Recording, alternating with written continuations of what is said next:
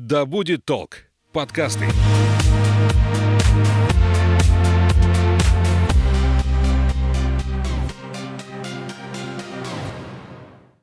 Всем привет, меня зовут Светлана Подберезни, и это подкаст «Ой, страшно». Здесь мы обсуждаем страхи и фобии, которые одолевают человечество в 21 веке. Все истории подлинные, а героем подкаста может оказаться ваш коллега, сосед и даже вы сами.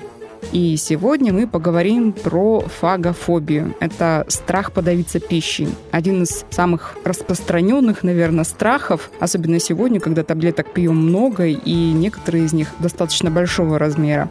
Опять же, фобия может быть опасна тем, что человек без пищи жить не может.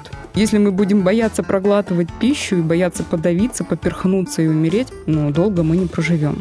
Как в этом случае быть, как бороться с этим страхом, поговорим с нашей гостьей, психотерапевтом Натальей Ковалевой. Здравствуйте. Здравствуйте. Мне очень приятно быть с вами и с вашей замечательной командой. Спасибо, взаимно.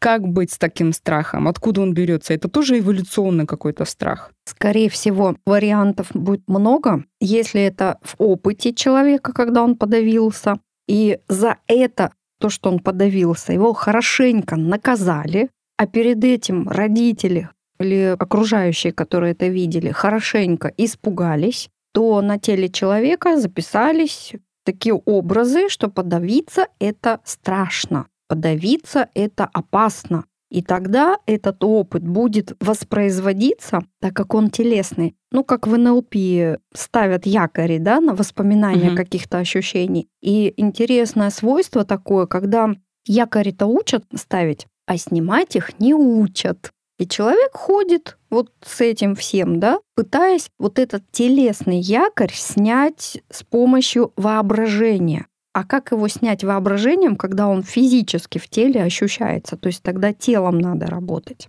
Второй вариант, когда человек насмотрелся каких-то фильмов, видел кто-то как-то там давился, видел, что кого-то когда-то наказали за это, или там страшно, или кино страшное смотрел, ресторан, там человек упал, там, да, подавился, угу. то это идентификация с пострадавшим, и тогда человек во время каких-то похожих ситуаций со звуками, с цветом, то есть картинка-то только зрительная, да, слуховая идет, но у него активируется вот это воспоминание о том, что, о, ну как бы это я.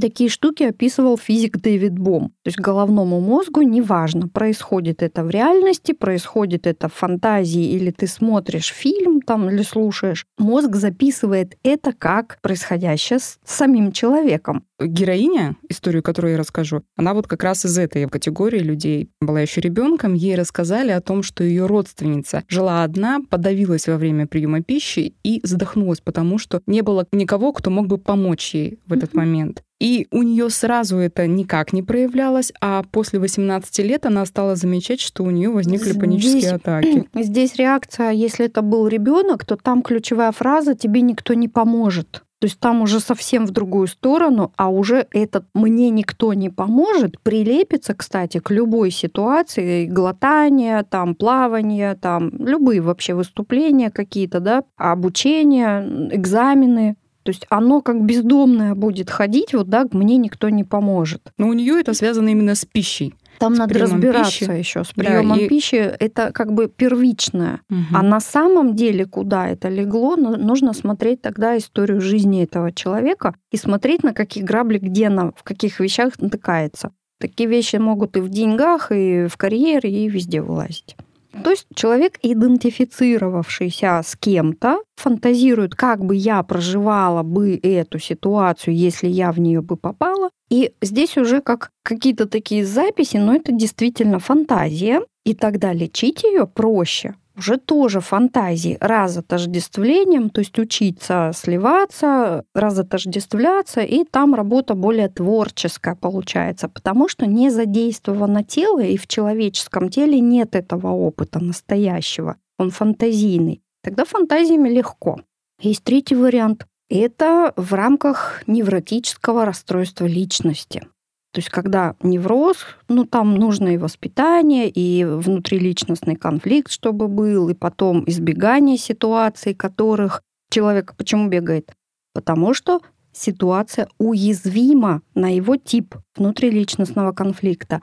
И избегание ситуации заканчивается обычно чем? Расслабился и попался. Угу. И человек вот такими способами начинает адаптироваться к той ситуации, в которой он был. Фишка в чем? Невротик всегда забывает о том, какая была ситуация. У них потрясающая вытеснительная способность. Ни один психолог, там, психотерапевт не вытащит это. Сложно понять, на чем основывается этот страх. Так? Да, да. Там уже будет игра, да, способ приспособиться к ситуации разными способами. И такие люди, приходя к психологу, они предъявляют, ну, такой калейдоскоп жалоб. А вот от этой ситуации произошло, а вот от этой ситуации психолог лечит, ну там техники какие-то, абсолютно не разбираясь, куда направлять, потому что, ну, калейдоскоп такой. А клиент ходит и постоянно предъявляет все новые и новые какие-то. А я вот еще вспомнил. А вот тут мама, а вот тут еще кто-то. Если психолог начинает понимать, что это невротическое расстройство, то тогда он уже знает, как это лечить. А так это будет просто ну, из одного страха в другой. Перестал бояться, стал брать кредиты, потому угу. что да, навязчивость появилась. Прекратилась навязчивость по поводу кредитов, начал семечки грызть без конца, конфеты есть. Перестал есть конфеты, потом еще что-то начинает делать. То есть вот эти симптомы надо тоже разбираться по жизни, потому что человек думает, о, я избавился. А через 2-3 месяца или 2-3 года говорит, о, тогда вот такие симптомы, а сейчас у меня и похуже стало, и совсем другое что-то, да, то есть невроз в развитии. Тогда здесь страхи лечатся уже совсем другими вещами. Не сам страх лечится, а само невротическое расстройство. А какое чаще встречается из этих трех? А вот они все ходят, такого нет статистического, что этот чаще, этот не чаще. То есть, может быть, сочетается даже, да, невротическое расстройство с опытом там, или с идентификацией. То есть там надо очень тщательно разбираться. Это не, не на час работы, чтобы вот историю жизни. А есть еще вот такие страхи в рамках уже психиатрической патологии. Допустим, когда невроз в развитии, это еще, да, можно вытаскивать. А если это, допустим, уже паранояльные нарушения какие-то? Это, это как? паранояльная идея. Если я вот буду кушать, и я там обязательно я обязательно подавлюсь. подавлюсь. Это может быть такое невротическое расстройство, если это обсессивно-компульсивные нарушения. То есть обсессия угу. это мысли в голове, а компульсивно это действия какие-то. Но это тоже в рамках невроза. А если это паранояльные нарушения, то тогда здесь мы тоже со страхом самим ничего сделать не можем, потому что ну, это симптом основного заболевания, и надо лечить основное заболевание. И тогда только страх пройдет. Ну вот героиня, она говорит, этот страх угрожает моей жизни, потому что я ведь реально могу подавиться, умереть, а вдруг рядом никого не будет. Если это так, то тогда свой собственный страх переносится на других людей, которые едят, которые пьют лекарства. Взрослый человек обычно делает как? Детям начинает. Когда ешь, молчи, угу. а то подавишься. А страх свой собственный. То есть он выкладывается в ребенка, чтобы вот ребенок боялся. Если ребенок боится, жует молча, маленькими кусочками откусывает и глотает, значит, мне спокойно. То есть такое поведение руками, телом другого человека создать себе комфорт. А потом перекладывание ответственности. Да, перемалывать пищу до состояния пюре, да, чтобы опять же не. Да, это уже усиливается, когда, да, сначала человек все мелкое жует, интересно адаптация происходит он начинает быть приверженцем каких-то кулинарных изысков, где нужно все меленько покрошить. Как интересно. А начинается это с того, что человек, не осознавая, может вот салат оливье, и там просто вот маленький размером с вот горошек зеленый, и вот так же вот все одинаково меленько. Тут уже на значимость идет. У моих знакомых есть такая ситуация на окрошку, вот на оливье. Да, окрошку очень мелко. меленько. А ведь это же получается еще и фишка. Как ты так мелко делаешь? Угу. У тебя что, а там аппарат есть? Нет, я руками могу. Уже попытка что сделать? Значимость себя, что я со страхом ничтожество. А когда я же значимый, вот я меленько тут покрошил, значит, все со мной хорошо. Уже задолго до осознавания этого страха тело показывает, что здесь что-то не так. Слушатели быстренько все вспомнили, кто из семьи, из знакомых очень да, мелко но крошит только салат. по одному такому симптому нельзя вот выдернуть и сказать, что вот это все больной Мгм. человек, вот он боится, да. Есть такие люди, которым так просто нравится, ну, не огромными кусками. Они считают, что вот так красиво. А какие еще симптомы есть, чтобы соединить уже два, и это было бы И по признаком... двум не получится соединить, и по трем. Надо внимательно смотреть на то, как человек, ну, опять же, за другим человеком, когда мы смотрим, мы все равно смотрим через призму своих каких-то убеждений, да? Мгм. Если я захочу найти какие-то такие болячки у человека, то Я я, их найду. буду отметать общую вот это человеческое проявление и за уши притягивать то, что мне, к моему мнению, подходит. Я не помню, как фамилия этого дядьки, который получил Нобелевскую премию даже за это открытие. Потому что сначала мы берем мнение, потом заходим с ним в ситуацию и бессознательно начинаем все факты убирать, которые не подходят.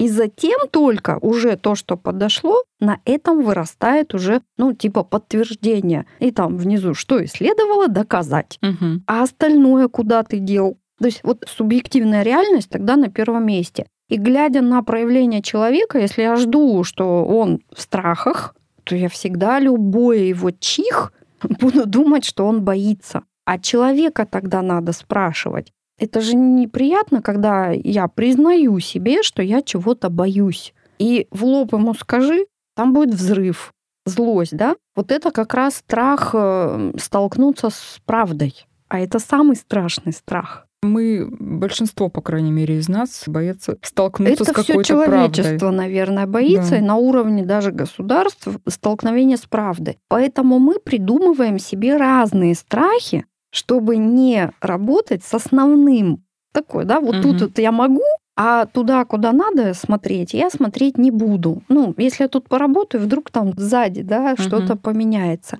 Ну, это свойство такой адаптации человека, и это нормально. Если тот человек, который начинает смотреть и говорить, ой, ты меленько режешь, потому что ты боишься. Ну да, в чужом глазу Да. да, соринку да, увижу, а в своем бревнышко. Если человека это цепляет, значит, смотри внутрь себя, и есть актуальный страх, который в тебе сидит. Но тебе проще работать с чужими страхами. Ну, там, диагнозы ставить, Мгм. да, вот кому-то там увидел, сказал правду матку, да, там, сейчас эти глаза открою. А в себе что? А в себе, скорее всего, то, что пожарищем горит, и туда ходить страшно, больно, там подымется какая-то тема, которая не проработана. Поэтому, да, если кто слушателей сейчас захотел мысленно своих родственников, можно выписать. Мама, страхи такие-то, ну, как сам себе думает, да, человек. Папа там такие-то, у друзей там такие-то. Карандашом лучше это написать. Потом всех родственников имена стереть, а заголовок написать «Это мои страхи». Ну вот смотрите, я, например, за папой замечаю такую вещь. Он не то что крупный, вообще все таблетки, прежде чем проглотить, разжевывает. Они бывают оболочка. Для желудка. Да, плохо, да? сладковатая такая, а внутри вот они горькие такие. Нет, не могу. Да. Но тут вопрос За нужно, собой-то я такого не замечала. нужно смотреть, да, почему разжевывать. Если мы берем другие государства, в 80-е годы в Польше все лекарства, если ты не можешь их проглотить, были в виде сиропов. Если ты не можешь принимать горькое лекарство, оно было в виде сладкого какого-то сиропа. Все равно как-то, да, лекарство есть лекарство, его можно там с чем-то смешивать. У нас такой нету культуры взять там лекарство, сделать в виде сиропов. Это дороже. Это упаковка, это разобьется, пока доедет. Проще вот таблетки. Но тут вопрос, может ли человек это проглотить? Ну вот пытались, э, нет. Прям Нет. вот рефлекс начинается все. Е- Есть такая болезнь, называется она аутоиммунный тиреоидит.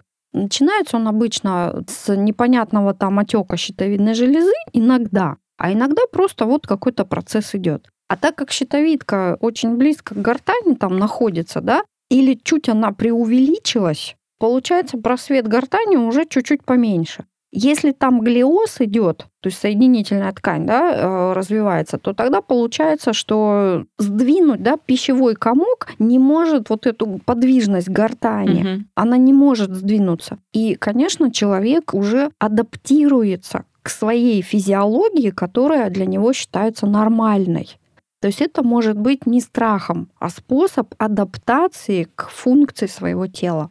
Проблема с щитовидкой есть, да. А проблема с щитовидкой бывает, это вот самое основное. И увидеть это можно. УЗИ ничего не показывает, это надо делать на все виды антител, на ткани, там, на гормоны, на рецепторы щитовидной железы, чтобы увидеть, есть процесс или нет. А бывает так, что он уже давно идет. Если человек боится на основе какого-то негативного опыта, за собой бывает замечаю, что либо вдохнул, и крошка попала не в то горло, и начинается кашель прям душераздирающий аж до слез. Кажется, воздуха не хватает, и потом вот на основе вот этого опыта может появиться страх. Да, Тогда надо, если это телесный опыт, значит, телесные упражнения психологические там делаются специальные. Может быть, это будет на неделю, на две. Каждый день их нужно будет делать, чтобы нейроны мозга поменяли да, свою направленность. Если это фантазия, то тогда занимаемся другими фантазийными техниками, практиками для того, чтобы также с нейронами поработать. А если это отождествление, то разотождествиться. Но есть одна универсальная штука. Вот человек говорит, я боюсь глотать. Хорошо, опиши, кто боится глотать.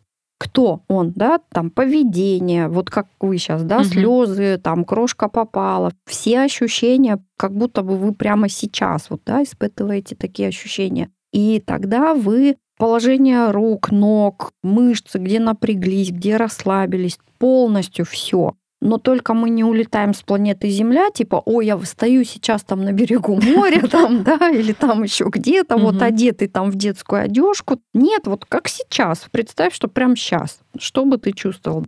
А дальше все просто. Скажи, пожалуйста, если мы смотрим на этого персонажа и можем его описать, а кто смотрит? Все, вот даже у вас на лице сейчас вот, вот этот как это? То есть я через это описываю себя, но тогда получается этот-то деятель, угу. который проживает опыт, а я-то рассказываю о том, кто проживает опыт. А смотрит-то на это кто? И вот этот возврат иногда в голове просто пустота возникает, типа, как? Там, конечно, еще куча персонажей вылезает. Ну, может быть такое, ой, там, да это все неправильно. Ну, это вот здравствуй, угу. еще один персонаж опиши его, как он там, да, может стоять, там, что это делается. Ну, хорошо, если мы можем посмотреть на это, персонаж на нас посмотреть не может. А смотрящий-то кто? И вот когда вышагивает человек из вот этого состояния и прям ощущает, что а смотрящий, ну я смотрящий, кто я? Ну, буквально дня через два-три только ожидать не надо, потому что если я контролирую процесс, значит, все равно я его пытаюсь удержать. А здесь он отпускается, и все, все проходит. Ну, я не могу сказать, что у меня страх прям. Но в момент, когда Но ты опять подавился... же у меня, у кого у меня страх? Да. Вот я сейчас в эту же сторону, да, чтобы можно было попробовать это. Угу. Потому что когда человек говорит «я боюсь», кто боится? То есть отождествление с «я» деятель а наблюдает-то кто? И описывает кто? Все я. Но это не все я, раз есть я, которая страдает, а другое я и вопрос, а на консультации кто? Да, вот на лице полностью недоумение. Это мозг так устроен, что он все время эго, да, пытается, угу. оно жадина, да, вот и это мое, и вот это, и страх это я, и там герои это тоже я. На самом деле, если мы можем описать это состояние, то надо не погружаться в это описание и не думать, что это я, а смотреть на того, кто описывает, кто смотрит. То есть поперхнулся кто-то другой, а описываю я? Поперхнулось кто? Поперхнулось тело. Но я за этим телом наблюдаю, как оно проживает это поперхнулось. А эго лично сидит угу. и говорит, так, это потому что. Угу. Там разворачивается внутри психики целая игра. Театр, я бы сказала. Театр, да. Это игра в одного актера. Потому что когда человек выныривает из этой игры, там настоящий смех начинается, что как отождествиться-то можно было с этим. Тогда уже с учетом того, а что там с телом. То есть Мгм. поперхнулось тело, глотать не может, там, да, вот щитовидка. Что надо делать? Заниматься щитовидкой. Ну, Или- щитовидкой понятно, Или а если человек нет? э, зажим гортани иногда бывает от того, что он все время как-то вот так разговаривает. Или челюсть у него сжата, ну, потому что там что-то вот с мышцами, да? Что мы сделаем тогда с этим человеком? Ну, До ну, тех пор, пока он гортань не расслабит, и не надо искать причины, почему. Надо просто взять и расслабить. Есть специальные упражнения, голосовые, кинезиологические Мгм. какие-то штуки. Потому что не всегда вот проблема с шеей, это в шее причина. Надо диафрагму смотреть, надо, да, да, там много вещей надо посмотреть. То есть тогда получается, человек расслабил, челюсть у него расслабилась, а раз челюсть, значит, где-то на уровне грудного отдела позвоночника там мышцы скукожились, и по человеку это видно, одно плечо выше, другое ниже. Как только мы вот симметрию такую создали, да, там, где нужно, мышцы расслабились, там, где нужно, они напряглись, все проходит. Ну, то есть получается, что, допустим, та же коллега, которая боится подавиться едой, она фактически ждет этого, и тело реагирует еще до того, Да, оно да. уже спазмы и все Ожидание, остальное контроль и то, от чего я хочу избавиться, сам провоцируешь. продолжает жить. Ну, я же контролирую, я хочу, чтобы оно исчезло. А как оно исчезнет, если вот вцепилось и говоришь, уйди, уйди. Мгм. Надо расслабиться, и оно само уйдет. Но тут включается контроль. Я сейчас расслаблюсь и буду проверять, ушел, не ушел. Ну, то есть опять, да, Ну, уже на другом уровне. Если убедиться, все, это другой уровень игры в контроль. Пока ты контролируешь, оно никуда не денется. Пока ты смотришь на это, оно никуда не денется. Это, ну, все равно, что энергию, да, сливать вот в это место. Даже если так, то сосредоточившись даже на какой-то одной руке, мысленно сосредоточившись и мысленно удерживая внимание на одной руке, то краем сознания можно почувствовать, что эта рука стала больше, чем та другая. На левую руку Мгм. все внимание. Тогда будет ощущение, что правая какая-то худенькая стала, маленькая. То есть куда внимание, то растет. И если я буду хотеть, чтобы левая рука стала меньше, если Она делать такое упражнение, она не будет меньше. Я хочу, чтобы левая рука стала меньше. Но я же вниманием-то все равно удерживаю эту левую руку. Она не будет меньше, она будет ощущение с огромной скоростью, она еще больше растет. А когда мы переключаем внимание на правую руку, не за тем, чтобы ее увеличить, а просто внимание, то тогда мы как бы отцепились, и баланс приходит сам по себе. Такие игры разума. Да, мозг у нас это мультики. Это можно всегда исправить какими-то упражнениями, вот отождествлением? Да. Или иной раз э, нужно какие-то препараты принимать? Если это невротическое расстройство, Вот то там там, точно- нужно лечить именно само невротическое расстройство для того, чтобы вот этот симптом прошел. То есть мы не лечим симптом, Мгм. а лечим невротическое расстройство. И тогда уже само по себе там проходит. А у невротика там же ну, внутриличностный конфликт. Там база вот в том, что человек этим симптомом адаптируется патологически к какому-то событию. Какому мы уже не угадаем. Мы просто по его уязвимости на определенный тип событий можем уже примерно сказать, на что он уязвим. И Вот э, он все попробовал уже, все, что можно было, оно не работает, потому что невротик любит прошлый опыт в свое сейчас засовывать, ожидая, что все получится. Мгм. Получилось тогда, в прошлом.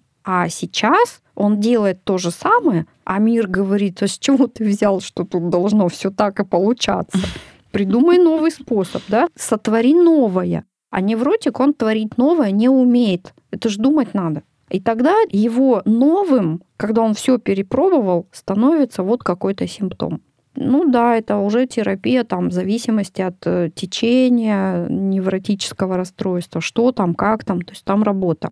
А таблетки уже, когда это обсессивно-компульсивные вещи, которые мешают работать, спать, нарастает что-то, тогда нам нужно будет сначала вот эти тревоги снизить, а уже потом приступать опять к лечению невротического расстройства.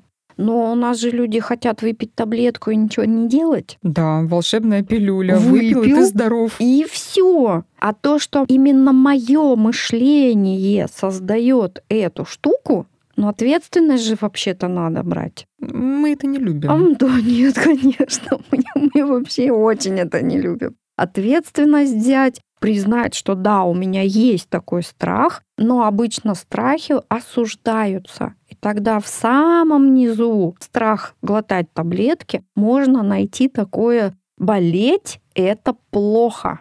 Как же, я ж больной, что ли? Это значит, с моим телом что-то не так? Мгм. Это как это с моим телом что-то не так? Дальше что? Я хуже других, меня любить нельзя, потому что я больной, меня Самооценка бросят. падает. Ну, самооценка нет. Самооценка на всех видах неврозов. Это, знаете, как головная боль при всех видах болезней. Мгм. В этом в расчет мы ее можем не брать. А вот то, как там внутри разворачивается, и здесь человек, пытаясь уцепиться хоть за что-то, любой невротик в своих неудачах винит кого-то. О, это у меня от мамы, это у меня от папы, это у меня там 55-е колено бабушка. Попытка, да, это самооценка, а я розовый пушистый. Но в этом случае тогда симптомы будут меняться, нарастать, что-то будет происходить. А кому исцеление придет? Человеку, который будет понимать, что да, я так думаю, да, я считаю, что меня любить нельзя, я считаю, что больного человека бросят. Откуда это взялось, нам сейчас уже не важно. Важно, что вот это чужое мнение, словленное когда-то от кого-то, теперь стало моим. И я его взращиваю. Сам же поливаю, окучиваю, оберегаю. Вопрос, а что тебе заняться больше нечем? Это что, от избытка свободного времени? Незанятости мозга? Я не знаю. Ну, так устроена наша фантазия. Пока мы живем, мы же фантазируем. У нас же электрическая активность мозга, а она дает какие-то вот, да, там мысли же бегают. Только весь фокус в том, я пробегающая мысль могу просто, она начинается, протекает и уходит.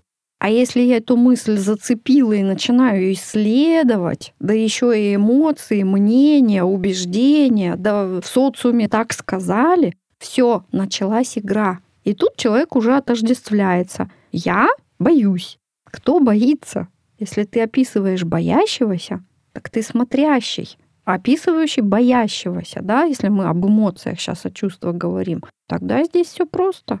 Увидеть себя настоящего. То есть это про осознанность уже. Ну, наверное, тоже не у всех получается. У всех. У всех? Да, даже у детей получается. У детей быстрее, конечно, а у взрослых вот такая же реакция, как у вас была, потому что мозг обнуляется, то есть эго держится за идею, да, а когда ему говоришь, а идея-то, ну, ее по большому счету нет.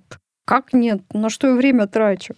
И оно отпускается, потихоньку идет. Поэтому надо, правда, сначала разобраться, что это уровень тела, фантазии, или это личностные какие-то убеждения, да, кто я такая, которая пьет лекарства, кто я, которая ест вот это мелкое. И тогда окажется, что страх большого чего-то покушать, это все-таки нежелание взрослеть. Потому что большими кусками ест взрослый, Взрослый. а маленькое кушает маленький. И тогда человечек может посмотреть на свои ложки. Они всяко будут отличаться от э, всех ложек в семье. Они будут маленькие.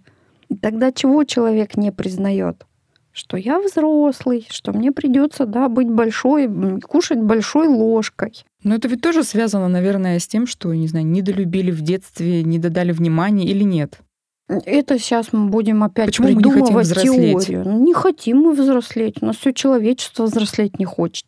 Ну, не все же едят маленькими ложками в 30-40 лет. Вот здесь не хочется, потому что что там хорошего в детстве? Свобода. Что хочу, то говорю. Да, Что хочу, то делаю. Что хочу, то делаю. То есть ощущение внутренней свободы. Значит, есть момент опыта, что взрослый человек не свободен в своем выборе, в своих действиях. Вот это слово надо, должен. Ну, ребенок получил опыт, я не говорю, что невротики там Мгм. с неврастенией страдальцы, да, а вот это ты должен, ты это в ущерб себе будешь что-то делать. Забудь про свое, надо вот это сделать. Да как же я про себя забуду? Я не хочу про себя забывать, я хочу быть свободным. И тогда здесь попытка показать самому себе хотя бы через еду. Ты свободна. Ну хотя бы в этом. И чем больше будет вот этих мелких продуктов, здесь нужно просто, если такая идея, да, я сейчас не говорю, что вот конкретно человек, можно развернуться и посмотреть, а в чем я очень не свободна, где мне приходится делать так, как мне сказали, проглотить вот этот ком себя, не проявлять себя, а делать то, что сказано. И с этим надо как-то работать. И как-то жить. Ну, жить-то, если мы хотим жить, то здесь жить ради того, чтобы бороться, либо жить ради того, чтобы жить, это разные вещи.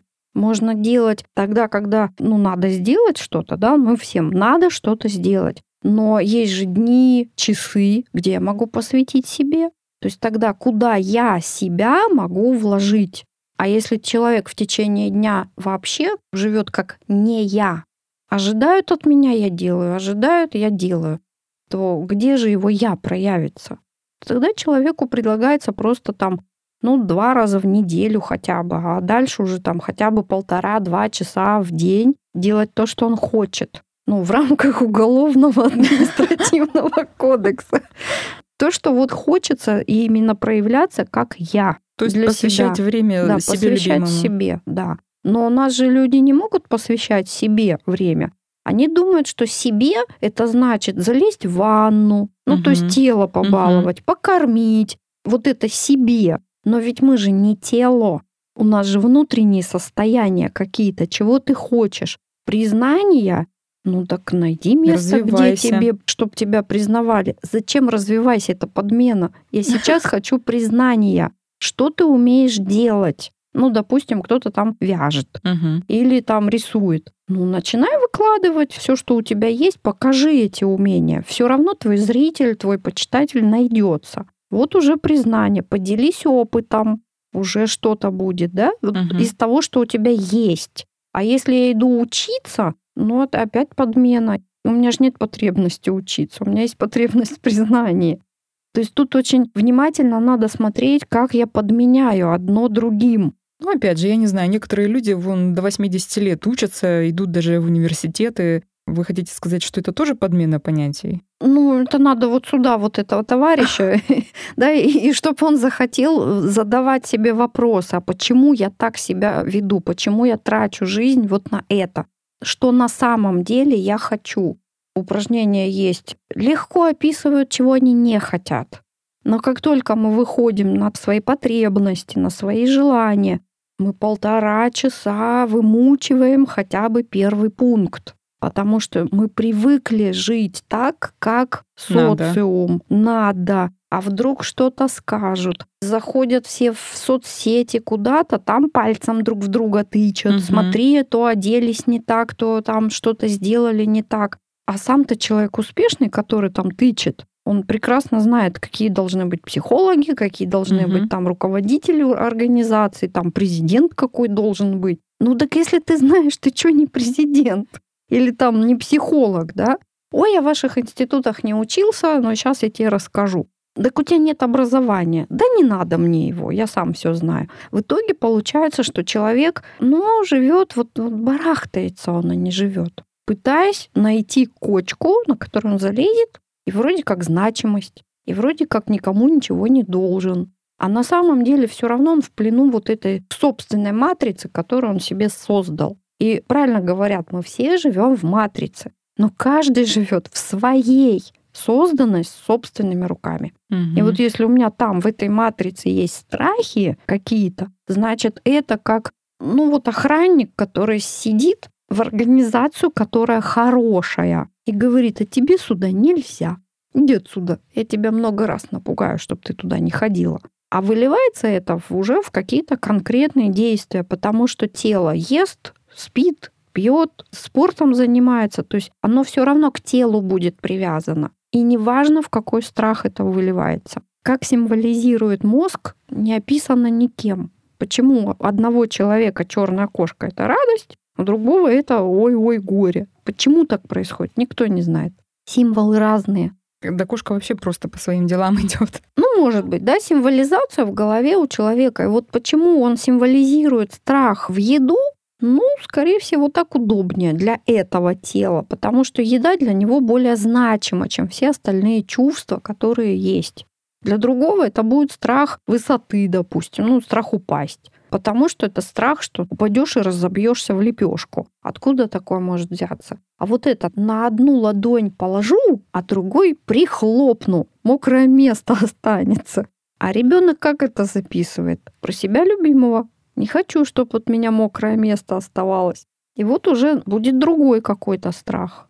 Это символ, это просто символ. Ну, прилепилось оно к горлу. А ну, самое интересное, что мы не всегда угодно. даже можем понять и объяснить, с какого символа это вот все начинается. Если это где-то в подсознании засело когда-то давно, и ты даже не помнишь, в какой ситуации это было. Вот хорошо когда... бы, если бы оно засело и стоп-кадром замерло. Да. А пересматривая эту картинку, ну, даже если так, три раза в день на эту картинку человек будет смотреть, он будет эту картинку оживлять всегда по-разному. И она будет наслаиваться новым отношением, да, социальными вещами, временем, в котором человек живет, конфликтами, радостями. И тогда получится этот уже маленький символ обрастает, потому что делать нечего было. Оно обрастает уже чем-то очень серьезным. А как это? И оно ж не само обрастает. Это я об этом думаю, переоцениваю, переписываю, перерисовываю. Оно нарастает. И нарастающие страхи обычно бывают у людей, которые в детстве делали такие вещи. Пишу в черновик, потом на чистовик.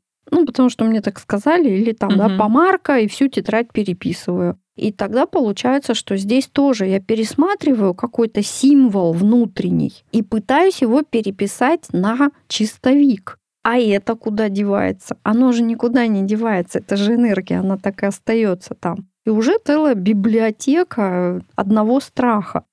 Ну, если человек это понимает, то кто играет? Я играю. Ну так выходи из игры. Надоело. А я напомню, у нас в гостях был психотерапевт Наталья Ковалева. Спасибо вам огромное. Спасибо вам. Услышимся в следующих выпусках. Пока. Пока.